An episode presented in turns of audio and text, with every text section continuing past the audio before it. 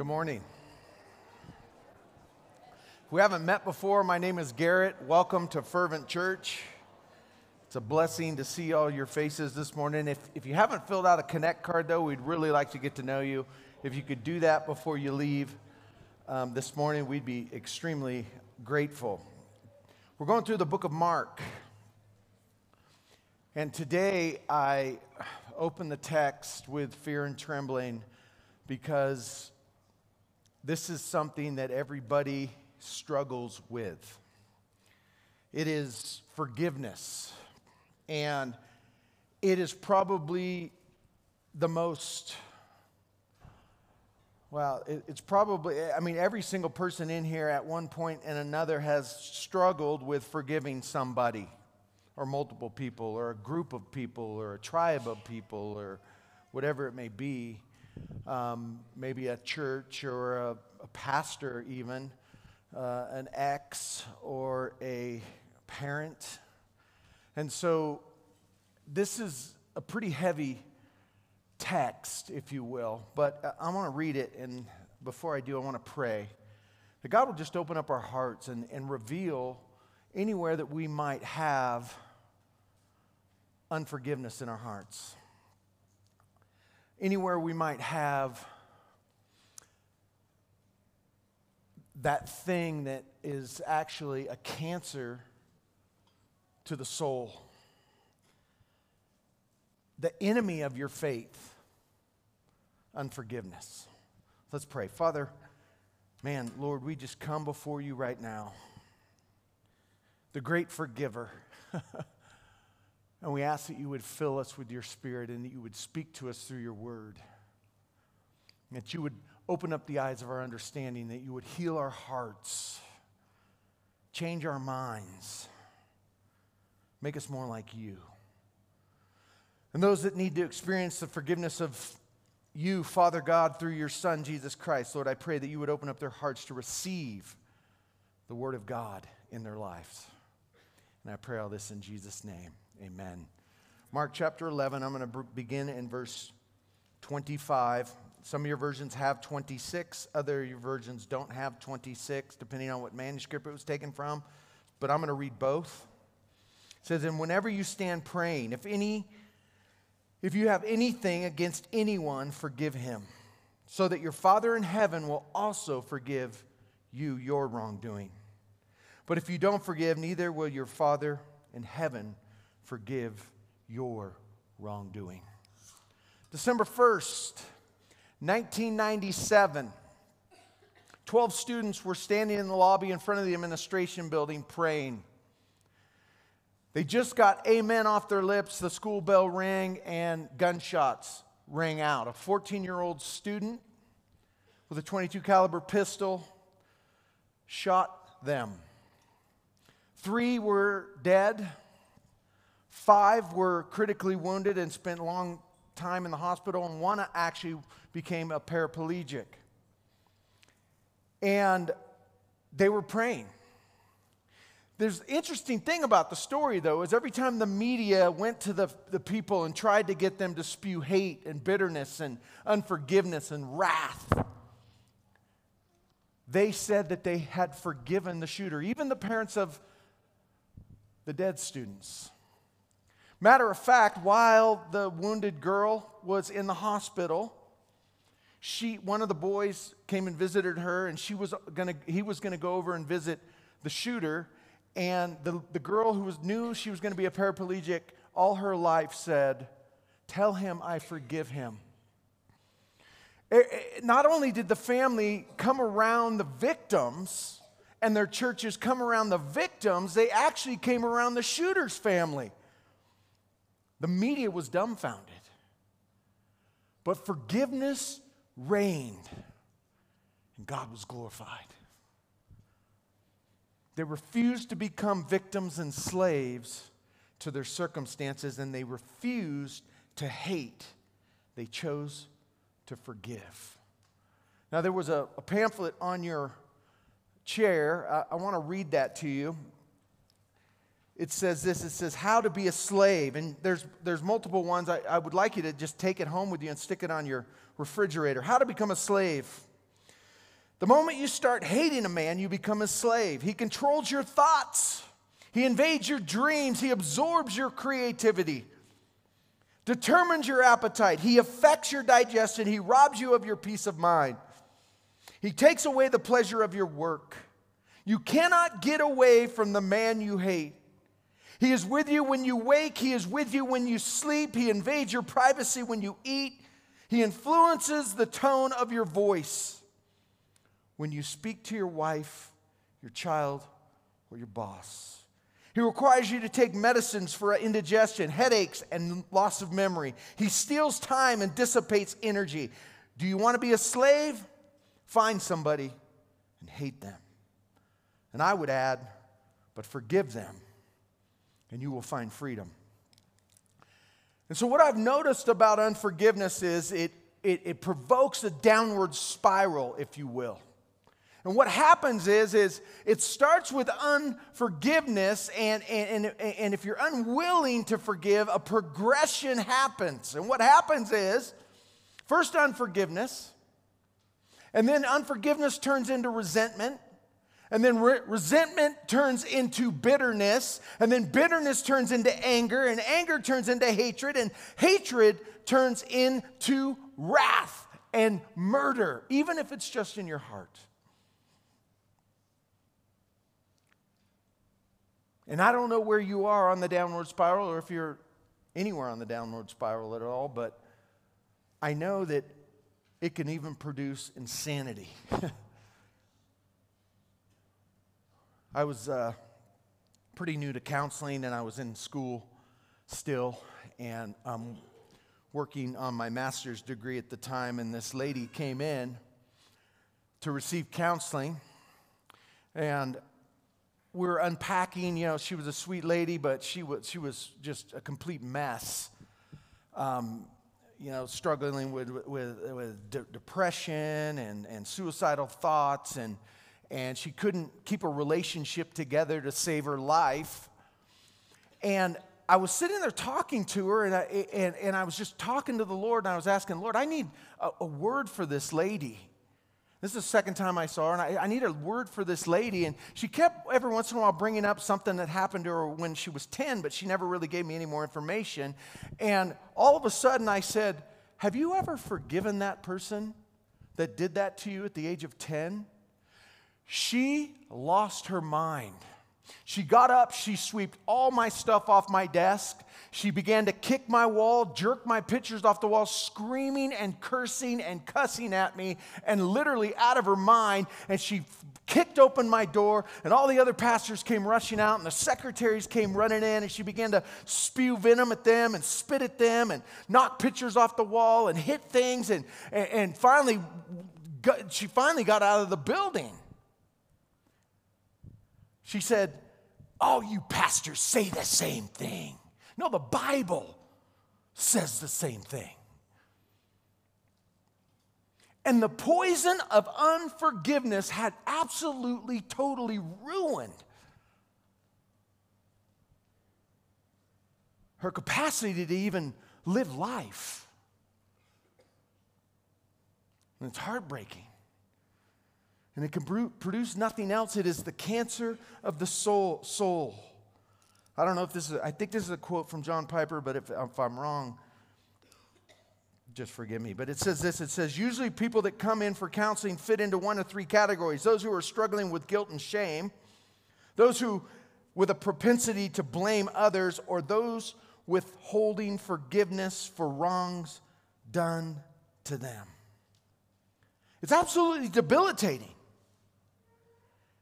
It'll rob you of your sleep. It'll, it'll affect your social interactions. It'll affect your marriage. It'll affect your parenting. It'll affect, it'll affect your, your, your daily job. It'll affect all kinds of things in your life, the toxic thoughts and everything. It will stunt your spiritual growth if you're harboring unforgiveness.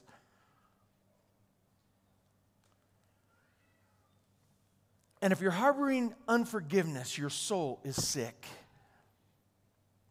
It can't be healthy. And that's why Jesus tells us, He says, and whenever you stand praying, if you have anything against anyone, forgive him, so that your Father in heaven will also forgive your wrongdoing. because there's so much freedom in forgiveness. The great God, the great Jesus, the King of kings and the Lord of glory. If we look at the cross, it is dripping with forgiveness. It is dripping with his blood. And that's what I love most about my King and my Savior. I can run to the fount, I can run to the cross and be healed time and time again. Because God's forgiveness is so great. Our sin is so deep that we can't go under it. Our sin is so, so wide that we can't go around it. Our sin is so high that we can't go over it. But then Jesus just comes along and boom, makes us clean in a blink, in a blink of an eye. Do you love Jesus this morning? you have progressed now, and people progress all the time to the bitterness stage, and then out of that just continues to flow more and more and more and more dysfunction. I had to check my heart. Things done to me continually, on a continual basis. And what I found is, and this is the thing that works the best for me, and maybe um, I would drive by this one guy's work that really um, did awful things to me and my family. And every day I drove by his work, I would, I would, I would spend probably three or four minutes in prayer for the, the brother.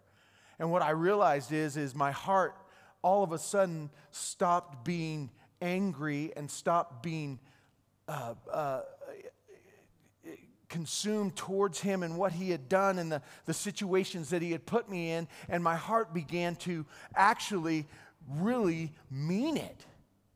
I actually wanted his well being. I actually wanted to see him be blessed and thrive. And it is an amazing thing that God did. And when I, I wouldn't stand praying, but I drove by, and when I was praying, I would begin to pray for him. And I said, Lord, bless him, bless his business, bless his family. God, God, do so much in his life. God began to change my heart. Because that's what God does. There's a story that Ernest Hemingway wrote, and it's a short story, maybe you've heard it, but this son had gotten uh, uh, estranged from his dad. He had sinned against his dad greatly, and, and they were separated now, and there was, there was no possible chance of reconciliation. But this, this man's dad decided he was going to go look for him, and he, he'd heard that he's out on the street somewhere. But instead of doing that, he decided to put an ad in a newspaper. It said, Paco, meet me at the Hotel Montana at 2 o'clock. And they were in Spain, Madrid. All is forgiven, Papa. Well, the father shows up at the hotel, and there's 800 Pacos, seeking forgiveness. Why? Because that is the longing of our heart. We seek forgiveness. Why is it so hard for us to give it when we seek it? Maybe there's somebody that you want to be forgiven by. And I think about the prodigal son. I love that story. And, and, and, yeah, the guy ends up in the pig pen. Well, some of you that are new to the scriptures, I'll just share it real quick. This, this kid, he, he wants his inheritance. He grabs the inheritance. He said, Give me my inheritance. I know you're not dead yet, Dad, but I want it. So he gives him the inheritance. He goes out and he begins to uh, be with drunkards and uh, uh, prostitutes and spending it on lavish uh, living. And he ends up spending it all. All his friends leave him and he ends up in a pig pen. He finds a job feeding hogs, and he's so hungry that he, he said, I'll even eat the pods of the peas. He ended up in the pig pen. His sin ended him up, up in the pig pen. But that's not my favorite part of the story, his repentance. My favorite part of the story is he says, Well, I'll just go home to my father. Maybe he'll make me one of his slaves or servant, one of his servants. And so he goes back to the father, and the father is gazing the horizon. And I love this about the story. He sees his son coming, and what does he do? He jumps off the porch and he runs to the son. Because that is what our Heavenly Father does for us.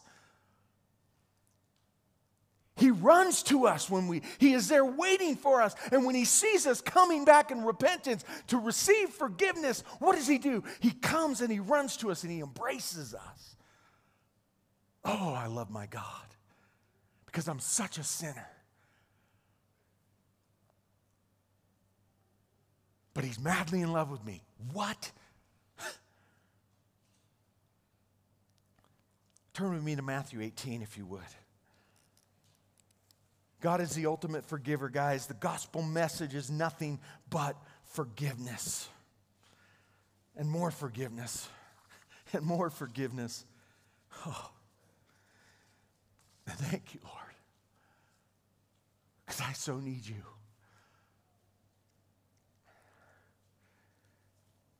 Why is it so hard for us to forgive when God has forgiven us so much? Matthew 18, verse 21. And we're going to go through these scripture. This is the, the parable of the ungrateful servant. You guys know it, most of you. I'll begin in verse 21. It says, Then Peter approached him and asked, Lord, how many times must I forgive my brother or sister who sins against me? As many as seven times? You got to understand. The, the rabbi said you had, to, you had to eh, eh, forgive somebody three times and then you're done. So Peter thought he was being spiritual, right?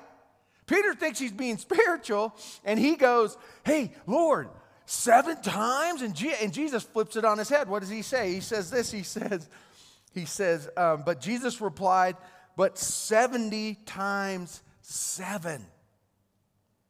He changes everything 490 times. Yeah, and I don't think Jesus was putting a number on it because I sinned 490 times by the time I was eight years old. Maybe younger than that, right? I got some, some, some uh, children, they sin like 50 times in one day, right? But the grace of God, the magnitude of the dripping cross of forgiveness of Jesus Christ is mind boggling. And Jesus ups the ante. He says 70 times seven. I, you, you got to, in Luke, it says this. It says this. It says, if he keeps coming and asking forgiveness, you have to keep forgiving him. So Jesus ups the ante continually to keep, keep forgiving. Verse 23 he says, For this reason, the kingdom of heaven can be compared to a king who wanted to settle accounts with his servants. And when he began to settle accounts, one who owed him 10,000 talents was brought before him. Now, in Romans times, guys, you got, I, I've shared this with you before, but it's extremely important. A talent is 6,000 denarii. A denarii is one day's wage, okay? So what he's saying is, is this guy owed 10,000 talents, okay? So it would take 17 years for 10,000 people to pay this back. It's, it's, it, it, you can't pay it back.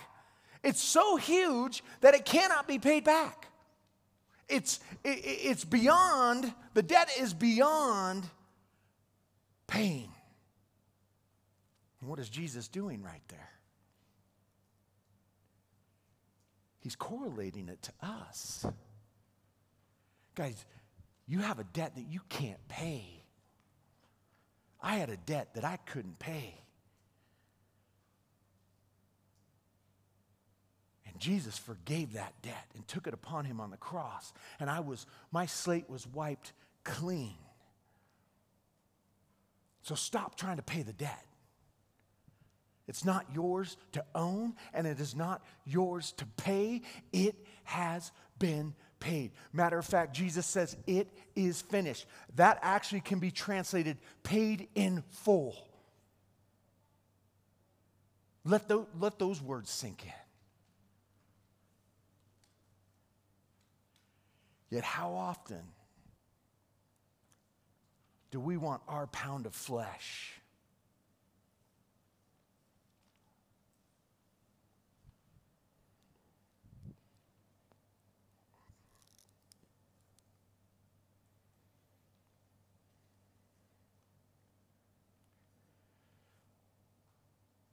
Verse 25? Yeah, verse 25. Since he did not have the money to pay it back, his master commanded that he, his wife, his children, everything he had be sold to pay the debt. At this, the servant fell face down before him and said, Be patient with me, and I will pay you everything. Then the master of that servant had compassion, released him, and forgave him the loan. That servant went out and found one of his fellow servants who owed him a hundred denarii that's only 100 days' wages. He grabbed him and started choking him and said, Pay what you owe. At, at this, his fellow servant fell down and begged him, Be patient with me and I will pay you back. But he wasn't willing. Instead, he went, him, went and threw him into prison until he paid everything was owed. The, the, the first servant deserved no grace, no mercy, but received both God's forgiveness. And the last guy sought mercy and grace and received none. Do you see the picture here? We have been forgiven of a debt that we cannot pay. Unsurmountable debt. And Jesus paid it. Yet, why is it so hard for us to forgive the debts owed to us?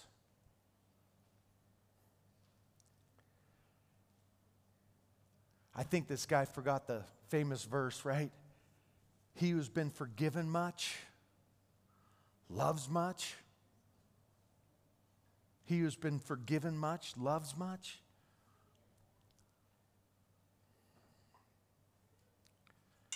We all have a tendency to minimize our own sin and maximize everybody else's, right? What we can do to others better not be done to us. Verse 31 When the other servants saw that what had taken place, they were deeply distressed and went out and reported to their master everything that had happened. Notice right there unforgiveness, bitterness, anger always defiles many says in Hebrews that bitterness defiles many and it's the cancer of the soul. And what happened here is now these guys are defiled. They see it, they're so distressed, they, they don't even know what to do. Because, guys, I'm telling you, the fruit of unforgiveness, especially when you're at the bottom of the downward spiral, when you're at the bottom of the progression, can only do one thing, and that is defile your family and your friends and all your relationships and, and where you work. I mean, it, it is, it is, it can do nothing else.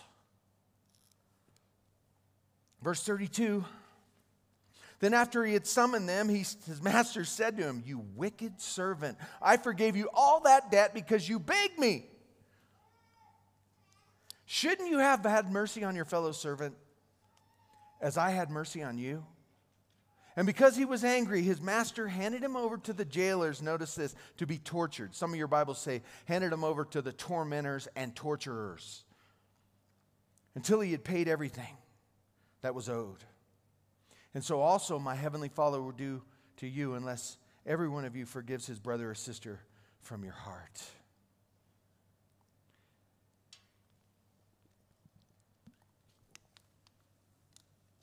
Many of us sitting here today are probably thinking, I can't believe this guy. What is wrong with this guy? Why is this guy like this? Why, why, why, why was he such a jerk, right? Why, why did he do this? I mean, why, why didn't he forgive the other guy's debt? Yet here's the, here's the problem I see, and I see it continually we will worship the Lord and, and we will hear the word of God and we will take communion together and then we'll go out in the, the parking lot and we will see somebody that has done us wrong and we will want to go over there and choke the snot out of them.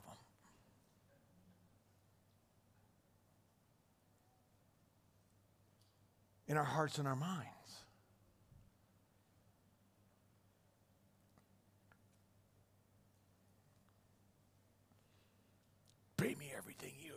Right? I want my pound of flesh. How do you know if you haven't forgiven somebody? What happens when they call? What happens if you're in the shopping market? You do, do, do, you know, cruising along with your shopping cart and turn the corner and there he is.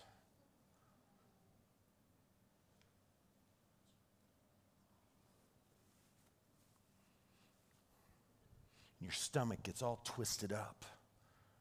You begin to sweat. Your kids are talking to you, but you're not hearing a word they're saying.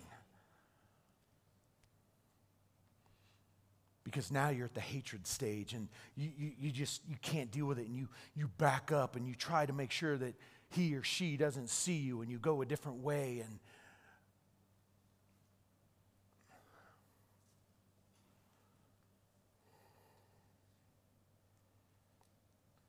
and guys this is bad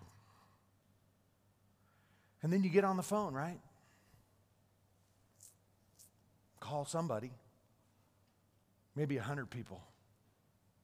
You begin to slander and gossip that person. Or when you're in a, a, group and somebody says something good about that person at church, and you're like, oh, well, you don't know what I know. Right? Chances are you probably haven't forgiven them. It's just a fact.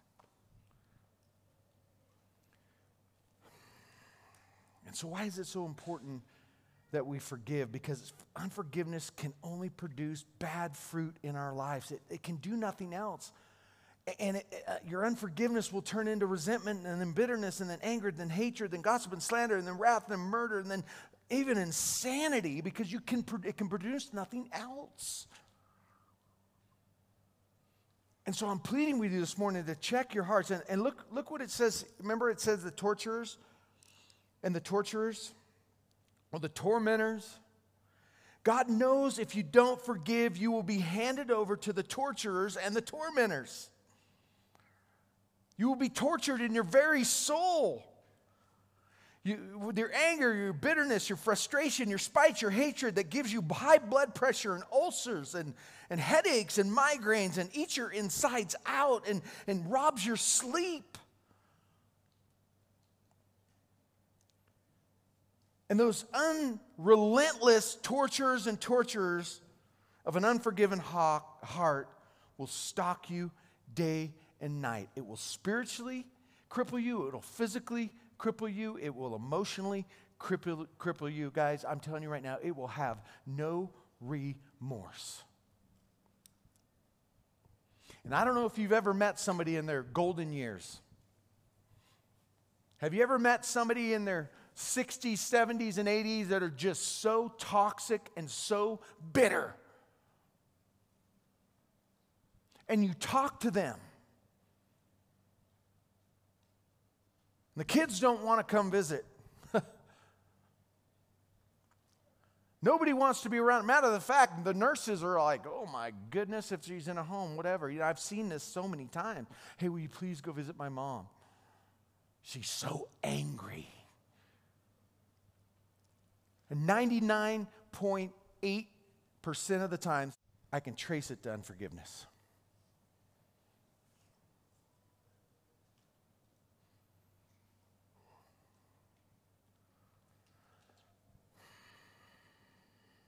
Second thing it does from our text there is it puts you in prison. It'll put you in the prison, prison of unforgiveness.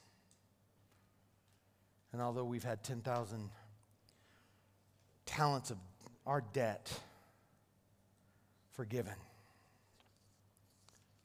we still continue to rage. Guys, I'm, I'm pleading with you. Don't leave here without searching your heart. There's somebody you need to call, somebody you need to forgive, let it go. But Garrett, Just waking you guys up that are sleeping. You don't understand. You don't know what they've done to me. Don't know, you don't, they, they violated me. They, they, they, they, they slandered and ridiculed me. They cheated on me. They, they stole everything from me. I lost everything because of them. I lost my purity because of them. If you don't, you don't even understand what they did to my family, Garrett.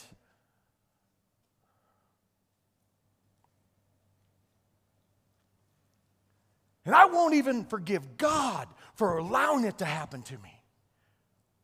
And you don't understand the shame that I feel. Well, I'll tell you about shame, my friends. There's one person I know that endured everything, the greatest shame on the planet. The one that came from glory, who came from heaven. His name is Jesus Christ, the Messiah the Son of God and God the Son, came down, left glory and perfection and everything for you, and came down and was ridiculed and was mocked and was beaten and was betrayed and was stabbed in the back and had a crown of thorns shoved on his head and his back ripped open and, and was slapped in the face and spit in his face and his beard ripped out and hit with reeds and, and, and nailed to a cross and stripped naked and nailed to a cross and hung there naked in, in, for three million pilgrims uh, during the Passover to walk by and shake their head and wag their head at him and, and, and, and curse at him. That is shame. And then took my 10,000 talents of my sin on himself while he hung on that cross for me. Man, that's beautiful.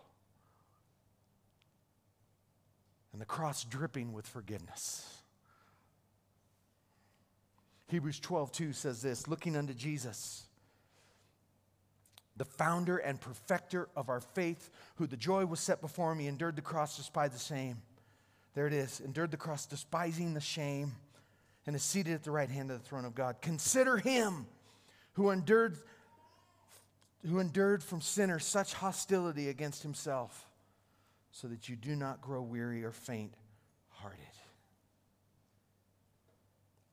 Jesus had every reason not to forgive. Jesus had every reason to destroy his creation. But you know what he cried out from that cross? And these glorious words that I have to tell them myself this all the time. I have to tell myself this all the time. Forgive them, Father, for they know not what they do. And Jesus hung there and he said, Forgive them, Father, for they know not what they do. And his grace and his mercy and his love were poured out on that cross for you and for me. Isn't that beautiful? Praise Jesus. And that's the good news, my friends.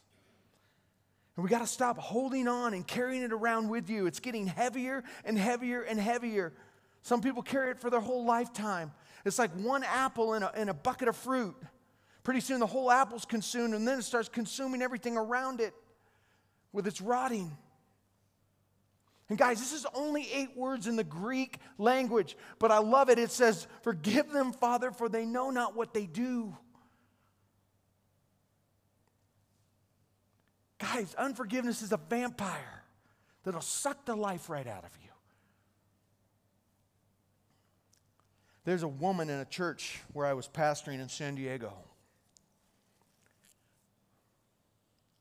One day she was cornered and she was being raped. And this woman began to preach the gospel to this man while she was being raped, telling him that God loved him and that God would forgive them. And, and why, in the act said, I forgive you and I love you and I want you to meet my Savior and my King, Jesus. The dude stopped. He began to weep and she led him in the sinner's prayer right there on the spot. But it gets better than that. This guy's way more of a stud than I've ever dreamed of being. But she takes her, takes this guy in her car to her house, to her husband, and tells him what happens. And he praises God. I'd be like,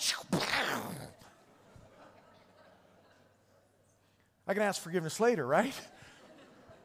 No, I don't know. I might have had the grace at the time. You, you, you just don't know, right? But this, they, they begin to disciple this guy. This guy is still in the church to this day. The same church, another guy, him and his wife, they're going up uh, to, uh, on a drive up to Julian, which is this, this beautiful place above San Diego with apple orchards and, and, and homemade apple pie. And, and they're on their way, and he gets a flat tire. And the four kids and the wife are in the car. He gets out to change the tire and he's undoing the tire. And a drunk driver comes about 70 miles an hour. Bam! The whole car blows all over the freeway and kills everybody but him. And he's sit there, standing there with the jack iron in his hand. This is no joke. And instead of being unforgiven and, and, and, turning bitter and, and, and, and, and, and being resentful and hateful and cursing God, and, and what does he do? He goes and visits this guy and begins to preach the gospel to this drunk driver. And this wasn't this guy's first drunk driving. He wasn't going to let unforgiveness own him.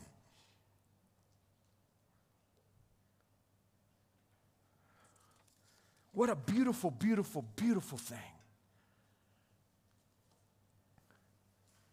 And you guys remember the story of Joseph, right? Joseph, he has a dream. His brothers begin to hate him and get angry at him, and they take him and they, they, they, they strip off his coat of many colors and they throw him in the well, and they're going to kill him.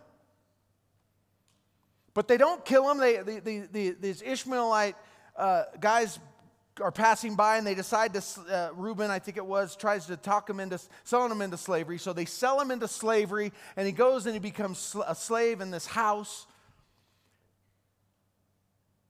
Potiphar's wife begins putting the moves on Joseph and Joseph resists. He says, How can I do that to my, my owner? And how can I do that to my uh, uh, God? And so she gives a fake rape charge against him, and he ends up in jail. So now he went from being a slave, now he's in prison. And he begins to serve as God there. He doesn't grow bitter. He doesn't grow angry. He doesn't grow hateful. He, he, he, he doesn't not forgive his brothers. He makes the best of his situation and he begins to flourish in the prison. And then, of course, he interprets dreams and he, and he, and he goes in front of Pharaoh and he becomes second most powerful man in all the nation, next to Pharaoh. And then his brothers come to get food because the whole nation is starving. Everywhere's starving except Egypt because he has stored the, the grain because of his wisdom. And what happens? In Genesis 45 5, when he sees his brother, he says, Now don't be grieved or angry with yourselves for selling me here, because God sent me ahead of you to preserve life. For the famine has been in the land for two years, and there will be five more years without plowing or harvesting. God has sent me ahead of you to establish a remnant within the land and keep you alive by a great deliverance. And then, of course, in, in, in um, Genesis 50, verse 9, 19 and 21, he says, But Joseph said to them, Don't be afraid. Am I in the place of God? Let that ring out. Don't be afraid. I am in the place of God. Am I in the place of God? You planned evil against me. God planned it for my good to bring about the present result, the survival of many people. Therefore, don't be afraid. I will take care of you and your children. And he comforted them and spoke kindly to them. No victim mentality, no blame shifting, no coddled misery, no self pity, no longing for vengeance. Forgiveness frees us, and He gave it freely. Fully, freely, and unconditionally. And I'm going to close with one more Bible story.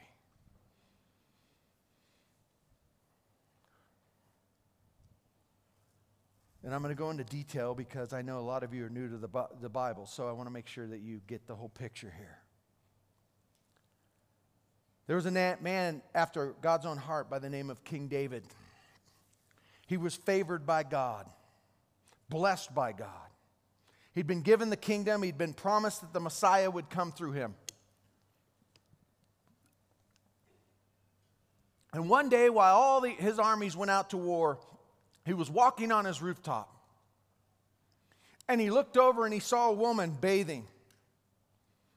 And he sent for her and he brought her to him, even after they warned him and said, Isn't that Uriah's wife? and he brought her anyways and he gets her pregnant. So he sends for Uriah and gets him drunk and says, Go sleep with your wife to cover up his tracks, to cover up his sin. And the guy wouldn't do it. He was too honorable. He goes, I'm not going to sleep with my wife while all these people are, all my troops and all my friends are out there in the field warring. Now, Uriah was one of David's mighty men, 37 mighty men. He was one of his mighty men, and there was another mighty man that was one of David's mighty men, and his name was Eliam. So, David, remember that name. Eliam was Bathsheba's father. So we have these two men that were in the cave of Adullam being chased by Saul, running from one place to the next. They're in this cave, right? and uh, they were with each other together, fighting battles and surviving. Why Saul, the King Saul, wanted to kill David because he knew that King David was going to become king. So these guys are tight. They fellowship together, they hung out together, they were buddies. And Eliam saw Bathsheba and said, I love Uriah. I'm going to give Bathsheba to Uriah as a wife. But David took her. So David, to cover his tracks, he sends Uriah to the front of the line, tells Joab, send Uriah to the front of the line. So Uriah goes to the front of the line, and boom, he gets killed. So now David can have his wife. He thinks his sin's all covered up, everything's hunky dory. But Nathan the prophet comes and busts him, calls him out on his sin, and David begins this process of repentance, Psalm 51, if you're taking notes and you want to read it later. One thing that Nathan said is, The sword won't ever depart from your house. Now, one of his sons, probably in line to be king, Absalom. Absalom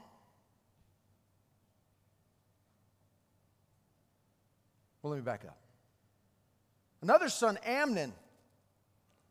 Absalom has a sister named Tamar. His half brother, Amnon, fakes being sick so that he can rape his half sister, Tamar, which is Absalom's sister.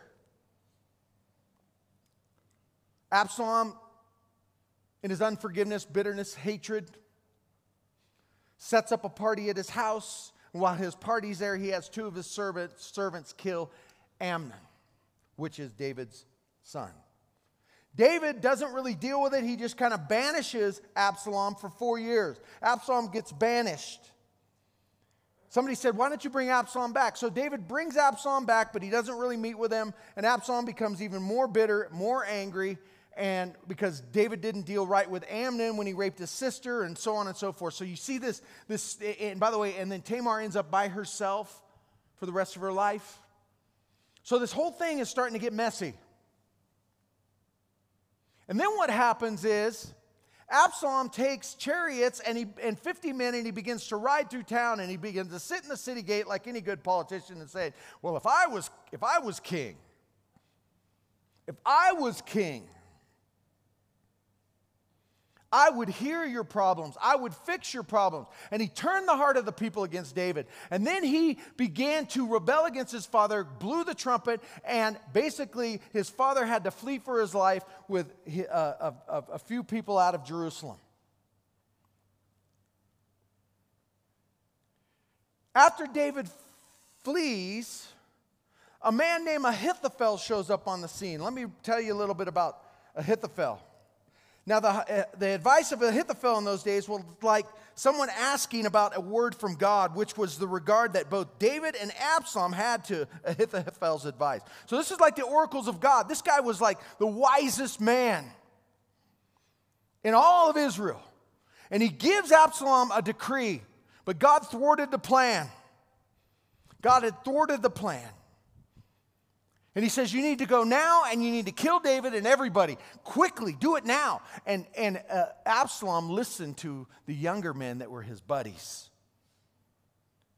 Before it's all done, Absalom goes out, attacks David a, a, a short time after, but by then David has assembled his men and they're ready for him. And David men completely wipe him out, and Absalom now is dead. But when Ahithophel heard the news that Absalom wasn't going to take his advice. He went out, got his house in order, and hung himself. And David said of Ahithophel, it says, Now, is this not an enemy who insults me? Otherwise, I could bear it. It is not a foe who rises up against me, otherwise, I could hide from him. But it is you, a man who is my peer, my companion, and my good friend. We used to have close fellowship. We used to walk with the crowd into the house of God. What happened to Ahithophel? Ahithophel had a son by the name of Eliam and had a granddaughter by the name of Bathsheba. Do you see the transgression going on here? Do you see the downward spiral going on here? He had, after David had slept with Bathsheba, he went away into his house for 10 years and sat there for 10 years, stewing, waiting, plotting his revenge. And before it was all done, 20,000 Israelites would be dead. That's 20,000 moms and uh, uh, mothers and fathers and grandfathers and cousins and best friends. All it can do is produce more bitterness and unforgiveness. Before it was all done, 20,000 people lay dead. Can you imagine the parents of those, of those, of those kids that have, that have just died? Now they're bitter. Now they're angry. Now they're wondering why.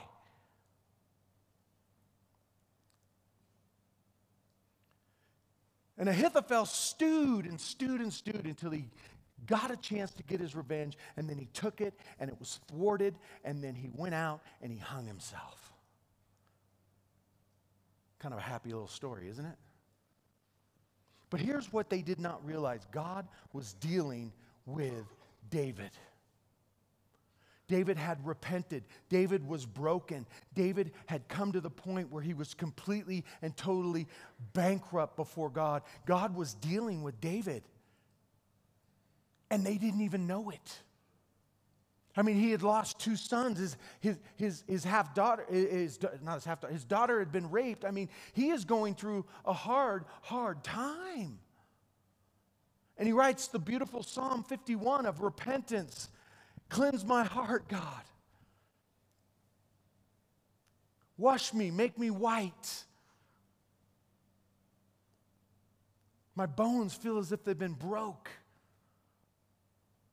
And see, you don't know what, they're, what God is doing. Let me tell you something right now. If this person that hurt you when you were a little kid or whatever never repents, they will be in hell and in separation from the, from the Heavenly Father for all eternity.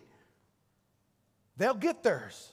But if they do repent, and this is the hard one, or they are somebody in the body of Christ, this is the hard one, you will be with them forever in glory. Now, that's a hard, hard one for me to swallow. Right? Am I alone? So now what? How about some more good news? Do you remember when the Israelites were coming out of the land of Egypt? And they began to complain and murmur against Moses, and they were thirsty, and they came to this spring, and they drank the spring, and that spring was called Mara, which means bitter. You guys remember the story? So here's a couple million Israelites marching along. They get to this spring, they taste it, it's bitter, and they're like, ah, it's poison, oh, we're to die. And, uh, and God talks to Moses, or Moses goes and talks to God, and God, and here's the coolest thing, man. This, this thing is bitter. Mara. And God says, Moses, do you see that tree over there? Take that tree and throw it into that bitter water. And you know what happened? The Bible says it became sweet. So, what do we do? What's that got to do with us? We take the cross of Jesus Christ, and the cross of Jesus Christ turns our bitterness to sweetness. We, we look at Jesus hanging on the cross, and we say, Lord, forgive me. We say, Lord, thank you. Lord, we praise you Thank you for forgiving my 10,000 talents of sin, my debt that I could not pay. And Lord, would you give me strength to forgive whoever? Would you give me strength to pray for that person? Will you give me strength to run to the cross? The only thing in this world that can make something bittersweet in our lives. And we trust Jesus. And we stand before the dripping cross of Jesus Christ, the cross of forgiveness. And we let Him cleanse us.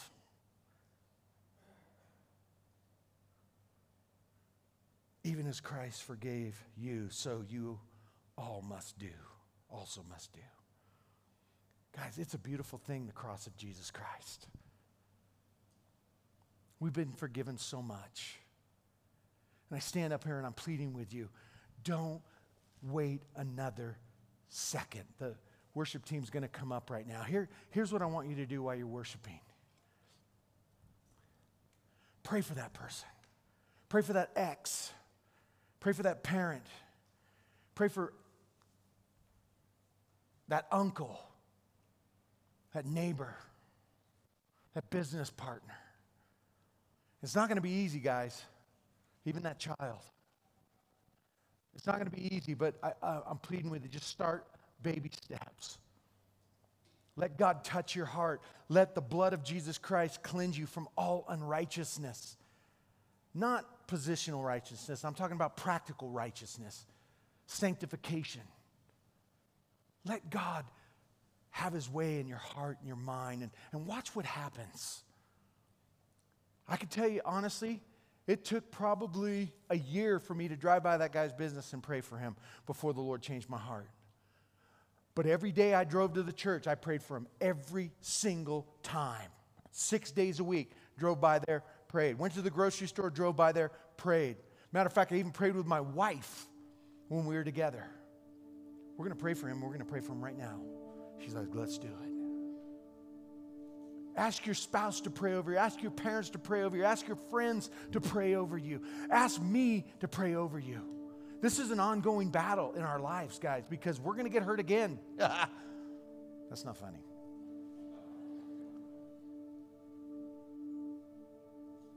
God loves you. He wants you to be free. He wants to heal your broken heart. He wants to bless you. You're the apple of his eye. His thoughts towards you are as great as the sand of the seashore. Have you ever put sand in a, in a frisbee and tried to count them? Good luck with that. That's his thoughts towards you, as great as the sand of all the seashore. His, your name is written on the palm of his hand. You are constantly on his mind and his thoughts.